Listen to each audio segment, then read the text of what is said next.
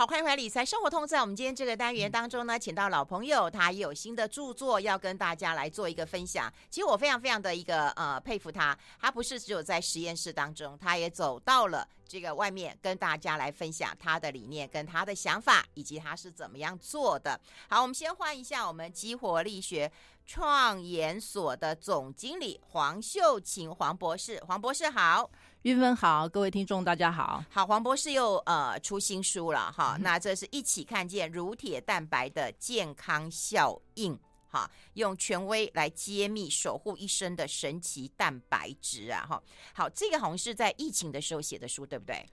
对，其实、嗯、其实也是疫情中后期了。嗯嗯，为什么会想到写这本书？因为呃，过去我对乳铁蛋白的研究，大部分都在头皮、嗯、皮肤。哦、oh, ，就修护皮肤的修护，还有生发、黑发上面嘛。对，我记得之前来上节目的时候，都在介绍这一块。对，后来呢，是你告诉我嘛，嗯、就说那个我们头皮其实是有个开关的，嗯、对不对？ 对, 对，你要让那个头那个头皮很健康，它才能够把你的黑色素能够长回来的。对，对没有错啊，韵芬那个记性超好的，真的。真的，我觉得你一直强调，就是我们身体本来就会有，对，你要好好的让它对回到它最健康的一个状态。嗯、是是，没有错。后来呢，因为疫情期间嘛，也不能到处乱跑，对不对？你只能待实验室，对，研究论文就看多一点。所以呢，就就发现，从二零我我们疫情爆发是二零一九年的十月，嗯，在武汉嘛。哦啊、对，后来呢？二零二零年陆续扩展到全球，嗯，所以从二零二零年开始到二零二三的年初，就我们讲到二零二三，我那时候看的时候是二零二二的中期了，嗯啊，年中了，我发现，哎，怎么这么多的研究报告都在讲乳铁蛋白对抗 COVID 十九 的病毒，还有对抗 COVID 十九 这个疾病，怎么去治疗？嗯COVID 十九 如果你得病的时候怎么去治疗、欸、可是博士我想要先问一个问题，坦白讲我没有听过乳铁蛋白、嗯、但是我有听过乳清，就以前我们喝牛奶的时候不是说哎呀买贵一点的就是乳清蛋白，对对对对，那乳清蛋白跟乳铁蛋白有什么不一样？哇，超多人这样问、欸、尤其是那种健身族有没有？对，我们都有吃那个，对，他们都会买乳清蛋白，对对对，一大一大桶嘛，对对对，像 protein 这样子，对对对，然后差别在哪里？乳铁蛋白是乳清蛋白里面其中一个成分哦， oh. 所以呢，它其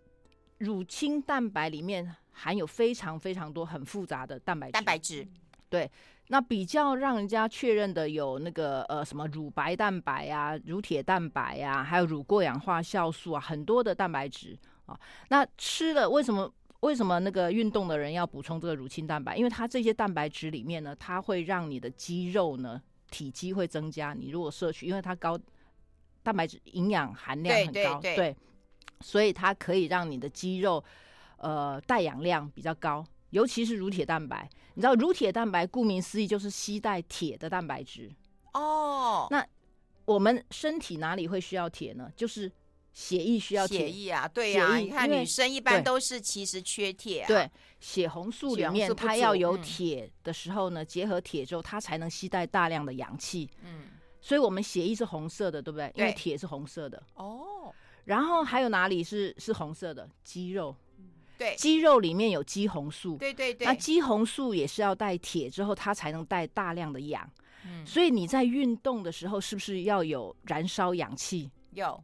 所以你要有很多爆发力的时候呢，如果补充大量乳铁蛋白呢，它可以让你的运动表现比较好。哦，我有看过那种比赛级的，嗯、就是他们运动完之后呢，嗯、教练就会让他们喝那个，对对对对对，就是那个就是蛋白质，大概就是那种乳清蛋白之类的。对，嗯，所以乳清蛋白里面，其实我最近也在我的 F B 写了一篇，嗯、就说乳清蛋白里面刚刚刚讲说有好几种不同蛋白质，嗯、很多人就很好奇，到底是哪一个蛋白质发挥主要的功能？对。啊，研究也发现是乳铁蛋白，对，哦，对对，肌肉的部分，呃，长肌肉的体积有没有让肌肉量变大啊什么的，爆发力好啊？对，我们就希望让我们的肌肉变大，啊，我们的脂肪变少。对对，没有错，它可以调节整个代谢，所以它可以减少你的那个呃肝脏脂肪肝有没有、嗯、还有腹部脂肪的累积。嗯, 嗯，所以这个乳铁蛋白对整个身体的代谢呢是蛮重要的哦。嗯，我都看到我们赵大哥都有推荐了。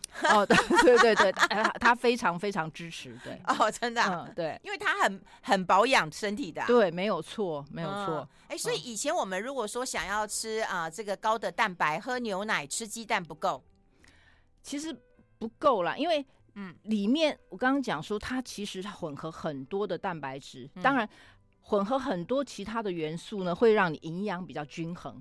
可是如果说你是亚健康的人对不对，嗯，你亚健康就是没这么健康啦，对、哦、对，你有某一个地方有问题，譬如说、嗯、呃，多少刚运芬有提到就女生有 很, 很, 很多比例都是贫血、哎、对、啊、这是确实的，对对对对，那乳铁蛋白它会携带铁，所以缺铁性的贫血有没有、嗯、那你就可以补充乳铁蛋白，它可以取代铁剂，在临床实验室有证明的哦、嗯，因为吃铁剂补充铁剂会有副作用、嗯、不舒服嘛，对对，胃会不舒服嘛、啊、所以很多人不喜欢吃、嗯啊、最近我也碰到一些朋友跟我反映说他真的觉得铁剂他吞不下去， 嗯, 嗯所以乳铁蛋白就是很好的一个铁的来源哦、嗯欸，所以你是从这个看论文当中知道它的可以提升免疫力，然后你就开始去研究了乳铁蛋白。对，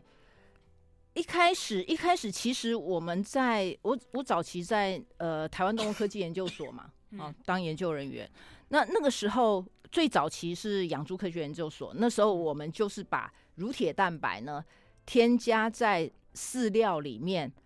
防止小猪下痢。嗯，听说最近那个猪价涨嘛，对不对？对对，是因为小猪下痢，都死亡率很高嘛。嗯，所以从以前到现在呢，都是这个问题。所以如果小猪呢在出生的时候，一开始它有吃、呃、喝猪奶，有喝妈妈的奶、啊，就像我们的小 baby 有喝妈妈的奶，喝妈妈的奶，对，喝妈妈的奶比较有免疫力。啊、免疫细胞会发、嗯、免疫系统会发育的比较好、嗯啊、因为里面含有很多初乳里面妈妈的奶里面含有很高量的乳铁蛋白、哎、所以 我, 我, 我们的初乳里面就有啊，初乳里面就有啊，初乳里乳汁、嗯、对，乳汁，初乳就是妈妈生下小 baby 之后分泌乳汁，那前一个礼拜或两个礼拜分泌出来乳汁，初期分泌出来乳汁叫初乳、哦哦、那之后分泌的呢所有的营养素呢呃，浓度就会减低、哦哦、所以人家就会讲说你泌乳有没有、嗯、泌分泌乳汁时间越长你的营养成分越低、哦啊、同样乳铁蛋白也是，你分泌到最后那个乳铁蛋白含量就比较低了，所以现在在萃取乳铁蛋白呢主要都是从初乳里面萃取的，含量才会高，那是从牛吧，对，牛牛、哦、牛奶里面牛奶里面不可能从人人人人人人喝都不够了不够喝了，对，所以现在你才会说大部分的人看到就是说婴儿奶粉里面会添加乳铁蛋白、嗯欸、有看过，我刚才在跟费勇讲，我说好像我们在小孩子的时候、嗯啊、会给他们加这个部分，对对，那大人大人当然更需要，我们待会讨论一下，我们先休息一下。 I like one oh three I like radio。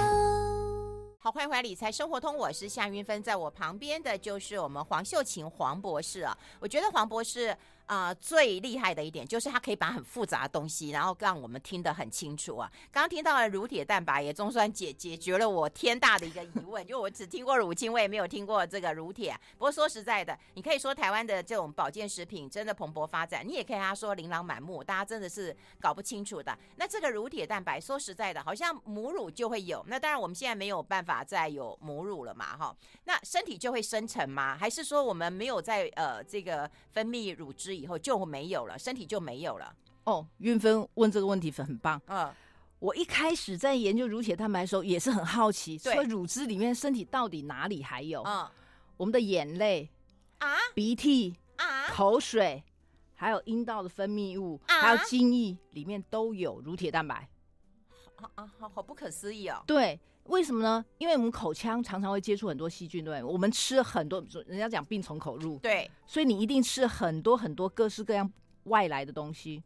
所以你的口水呢，里面有乳铁蛋白，帮助你清除那些感染物。就是那些感染的细菌啊什么的，保护你的口腔、嗯、另外我们常常吃东西会咬到啊，或者硬的东西会刺到口腔黏膜，会破啊，对不对？对，所以口水呢里面的乳铁蛋白就可以帮助口腔黏膜的修复。这就为什么我每次都举例说，哎、欸，小时候受伤阿嬷都说、欸、口水舔一舔就好。哎、欸，真的阿嬷都这样教的耶。对，所以、啊、阿嬷真的这样教。哎、欸，对，以前我们都会觉得嗯，这没有根据，对不对、嗯、对。后来我研究乳铁蛋白发现口水里面有哦啊，我们口水真的有乳铁蛋白。对，而且口水的含量还蛮高的、嗯、还有眼睛眼泪，因为我们眼睛也常看外面，接触外面嘛，对不对、嗯、所以你你弄到风沙，不是、呃、有时候沙子跑进去，因为它也保护我们嘛。对，所以它是我们的第一道防线。它鼻腔也是、嗯、鼻腔黏膜鼻涕里面分泌都有。这就是为什么就是说，如果说你的乳铁蛋白含量高，嗯，那我们在 COVID 十九 我们举 COVID 十九 来讲好了、哦、COVID 十九 的时候，对不对？那个呃病毒进到，不是讲病毒进鼻腔吗？口腔，从鼻腔口腔进入嘛。如果你含量乳铁蛋白高的话，对不对、嗯、它就会在外面就把这些、呃、病毒挡住了。那它是怎么挡住的呢？乳铁蛋白呢，它它会包覆病毒，它会把它团团围住、嗯、那病毒就被被 包, 包住了嘛、嗯、就没办法直接接触我们的细胞膜、嗯、钻到细胞里面去繁殖、哦哎、欸，那博士，有人讲说、嗯、啊，他天选之人，当然有些玩笑话，或者是真的是真心崇拜啊、嗯嗯、天选之人，可能他就是他的乳铁蛋白很丰富，有可能啊，也有可能是他本身免疫系统就很好、啊、对对 对, 对。好，另外一个方式，乳铁蛋白呢，它也可以在我们的细胞膜的表面有没有、嗯、覆盖，就是盖上一层当保护膜。然后病毒进来的时候，它就不会进到鼻腔里面或进到细胞里面。然后问题是，如果啦，今天譬如说我已经 感, 感染感染很大量的病毒了、嗯、对不对、嗯、然后你坐我对面，对不对、嗯、那你被我感染了、嗯、那你的乳铁蛋白保护力已经不够了、哦、因为病毒大军入侵了嘛，保护力不够，病毒侵入到我们的细胞里面的时候呢、嗯嗯、乳铁蛋白它也可以启动我们的免疫细胞去杀病毒、啊、或者抑制病毒呢繁殖、嗯、所以这样子的话，你感染一旦感染之后，你的病情就会比较轻、嗯、比较轻微、嗯啊、那如果万一你已经感染得病了，对不对、嗯、你那时候口服乳铁蛋白，这这有临床实验啊，虽然是小型的临床实验，对不对、嗯嗯、还是可以参考。就是说它有分，就一群人呢吃乳铁蛋白、嗯、还有常规药物、嗯、那一群人呢是吃常规药物没有吃乳铁蛋白、嗯、那你会发现就是说，有吃乳铁蛋白的人，对不对？不管是中症还是轻症、嗯、还是重症，大概十四呃大概二十四天 P C R 检查就是零了，嗯，就就 negative 啊、哦、阴性啦、嗯嗯、如果说没有合并使用那个乳铁蛋白的中症的人呢，二十八天之后呢，哦，刚讲说十四天就会十十四天就会那那个阴性。如果没有服用那个乳铁蛋白了，就是二十四天轻症的人二十四天才会轻呃阴性，中症的人要二十八天才会阴性。哦，哦，所以那个差距是很大的，就是两个礼拜。哦，你 P C R 检测，那全世界赶快研究啊！所以、嗯、那时候我才会发现说啊。用在这个呃 COVID 治疗 COVID 十九 或者说减缓打疫苗的那个副作用、嗯嗯、研究的非常多。就是这三年来，乳铁蛋白，光乳铁蛋白跟 COVID 十九 有没有？你把这个 keyword 打进去、哦啊、就是七十几篇都是 focus 在这。后续呢都还有在研究，就是说如果是变异株有没有？嗯嗯、因为不是它一直在变吗？这什么 Omicron 吗？什么的？对，嗯啊，还有什么呃 一, 一堆啦、嗯啊，什么 B 什么点 G 点 B 点 A 点 B 的，对对对 对, 对一堆，嗯，都发现就是说乳铁蛋白都可以对抗变异株。哦，因为刚刚讲乳铁蛋白它抗病毒的呃机制呢，它是形成保护膜的，一个是在细胞表面形成保护膜，嗯、一个是把病毒包住嘛，所以不管你病毒怎么变异，对不对？嗯，乳铁蛋白都会把它包住嘛。欸、那我就希望说，全世界的科学家应该倾其所有的能量来好好的把这个乳铁蛋白搞清楚，然后能够加惠所有的人啊。所以有些研究报告呢，它就直接在标题上面写说，嗯、它是一个奇迹分子。嗯啊，还有一些研究报告就说它是灵丹妙药，古老的灵丹妙药、啊、因为其实它在一九六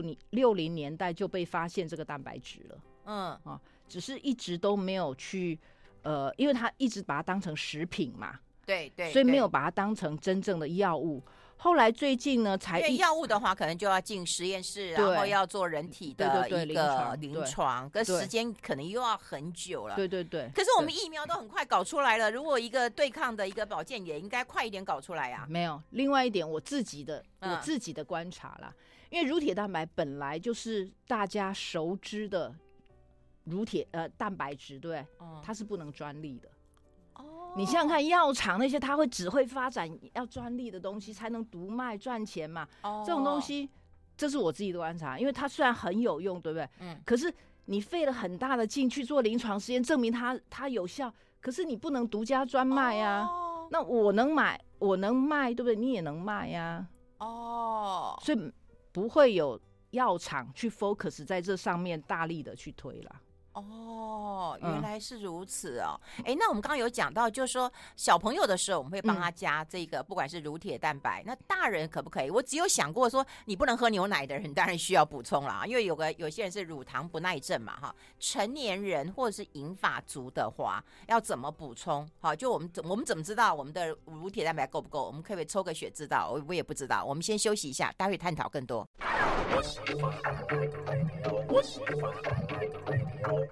好，我们持续跟我们激活力学创研所的总经理啊黄秀琴黄博士来谈一谈，因为我们想要知道我自己身体的乳铁蛋白够不够，我我可不可以像什么抽个血啊，或者我平常可以知道一下我自己够不够啊？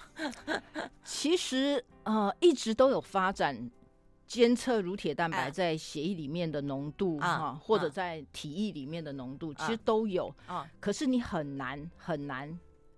定一个值，就说什么叫做标准值、哦、因为它一直都是在波动的、嗯、为什么在讲波动？刚回到就讲说我们哪里什么细胞可以分泌乳铁蛋白、嗯、免疫细胞、嗯、有一个叫嗜中性球的免疫细胞、嗯、它会分泌乳铁蛋白。那这个免疫细胞它的特质就是说，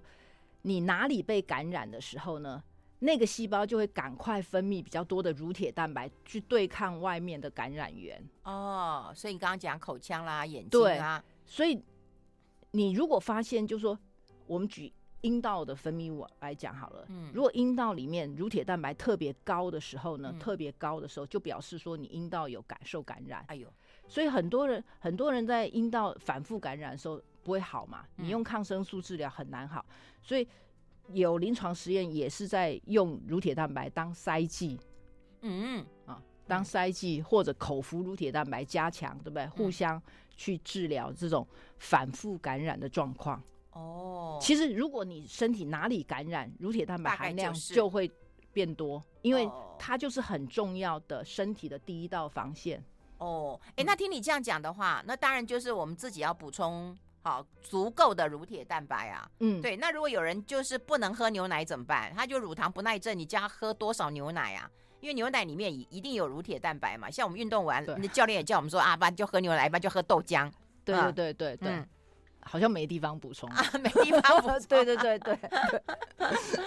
只能另外因为另外的选择嘛，就是呃，坊间有一些保健品嘛，你可以选择嘛。其实其实国外用的非常多、嗯、哦，因为一。呃，在二十二十几年前呢、嗯，做的最多的就是日本，日本所以我们刚刚在讲说，婴儿奶粉里面添加的，对，你看明治啊，看得到，然后乳液啊，对 对, 对, 对森永啊，那个是做的最多，所以日本用乳铁蛋白是用的淋漓尽致。嗯、牙膏里面，因为我们讲口腔需要乳铁蛋白，对，牙膏、漱口水也要做，对、哦，因为它可以帮助那个对抗牙周病，还有蛀牙。哦，对。所以有临床实验就证明，就说那个、啊、你如果有牙周病啊、蛀牙、啊，你每天口服多少乳铁蛋白啊，你就你就可以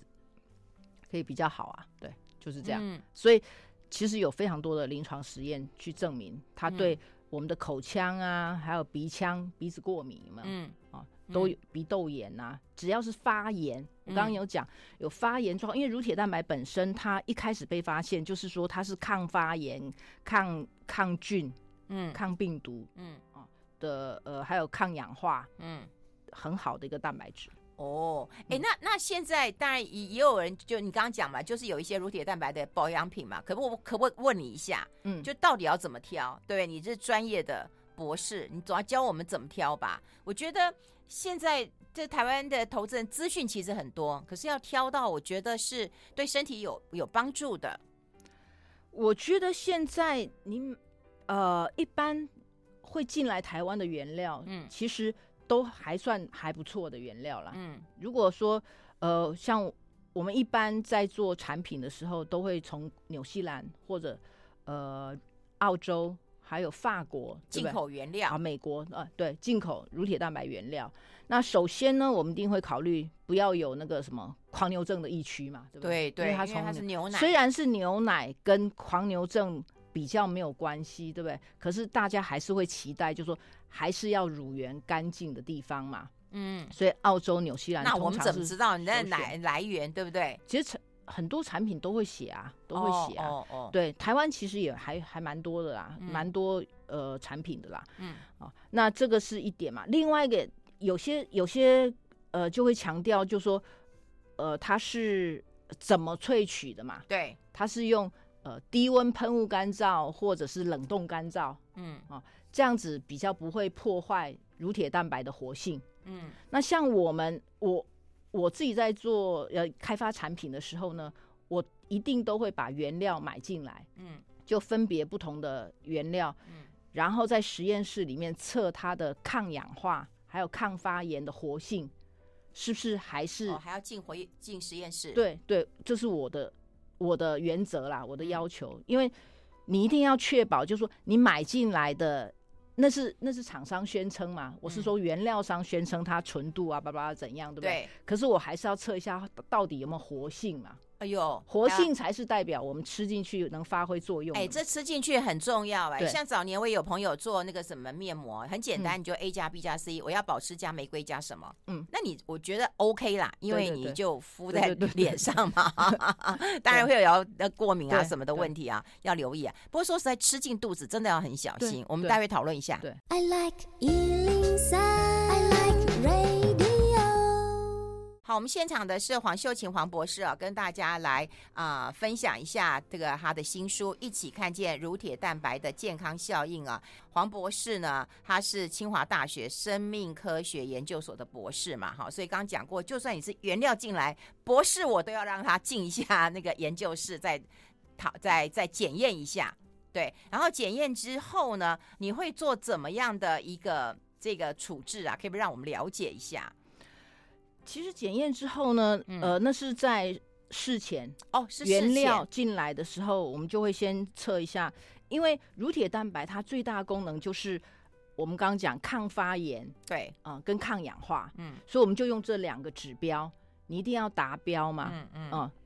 因为我们身体之所以会会生病，就是一个就是呃自由基太多嘛，对，所以要吃抗氧化的食物嘛，嗯嗯还有。发炎，长期的慢性发炎，我我想大家都耳熟能详。长期慢性发炎可能就导致什么呃癌症啊，还有、啊嗯、还有呃你像像你什么呃退化性关节炎，那也是发炎，嗯啊嗯，你的那个什么呃十二指肠溃疡啊，嗯、什么时候溃疡也都是发炎反应、嗯嗯，几乎所有身体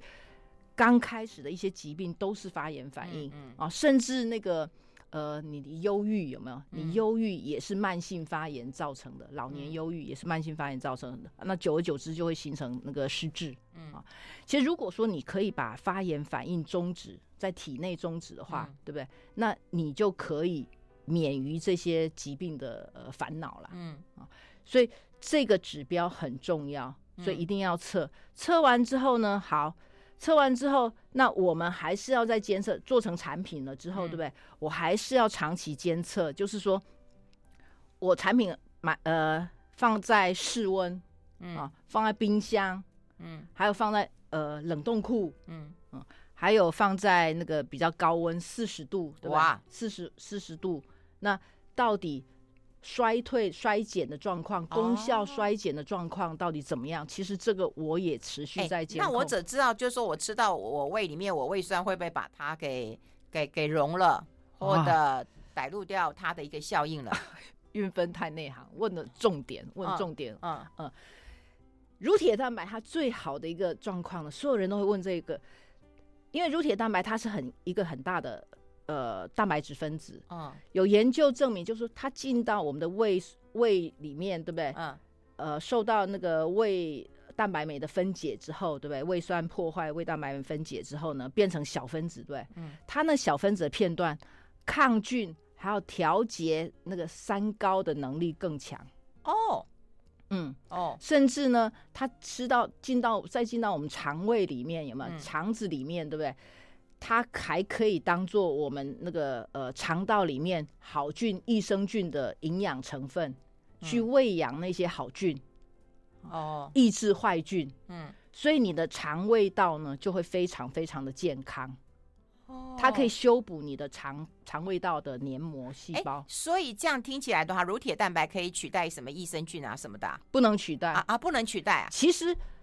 没有这样取代这件事情。可是你不是说它在胃里面，它就可以？它可以让我们胃肠胃道里面的益生菌、好 菌, 好菌生长的更更多嘛？嗯。嗯，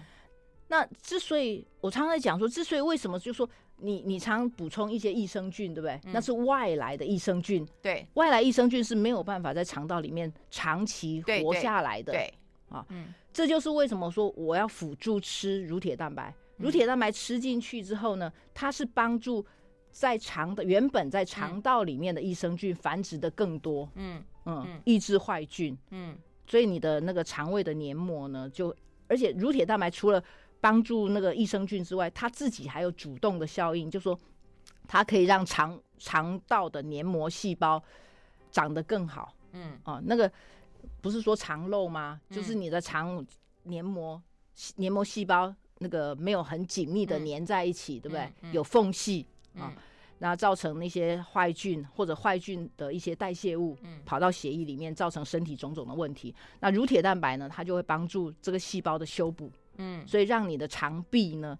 更紧密，嗯，不会让一些成分漏到血液里面。哦，哎、嗯欸，那我刚听过，就是说，当然要吃进肚子要很严谨嘛，它不是外用的、嗯、都都 OK 啦哈。我要保湿，我要什么香气什么的，吃到肚子的我觉得要要很严谨啊。说实在，现在也很烦，好多保健食品啊，嗯、我总不能吃了我三高的药，我还要吃一堆，很烦呢、欸。对，没有错。我自己也是超级懒的啦，对，我也很懒，而且我们两个真的很像。我受不了瓶瓶罐罐，对，我也是。以前我开发那个保养品的时候，我都要 all in one， 可是问题是很多人告诉我说，你 all in one 卖不出去啦，要卖很多瓶。可是我不管啦，反正吃也是啦，因为我也很懒的，就说你叫我一天要分三餐吃，对不对？嗯，那个我办不到，然后要吞很多我也办不到，所以我都希望 all in one。然后所以我在做产品的时候，一个 capsule， 对不对、嗯、能吞得下去大概 五百毫克， 嗯、啊、所以在 五百毫克 里面呢，我就要塞所有的、呃、成分，而且那个成分都要足量哦，因为你会发现 我, 我常常在看保健品，外面保健品 我, 我很难买得下去，就是说呃，一个是成分标示不明，还有浓度呃，那个就是成分的含量都不够，嗯，呃，台湾对台湾有很多的，其实也有蛮多乳铁蛋白的产品啦，市面上。嗯、可是我看它的那个剂量都不够。哎，你专业，你专业你会看啊，我们都不会看、啊。剂量都不够啦，很多都不够、嗯，然后一天可能要吞好几颗，所以我就觉得这个都不是我理想中要的，我一定要做一个我自己理想中的啊、哦。那所以呢，呃，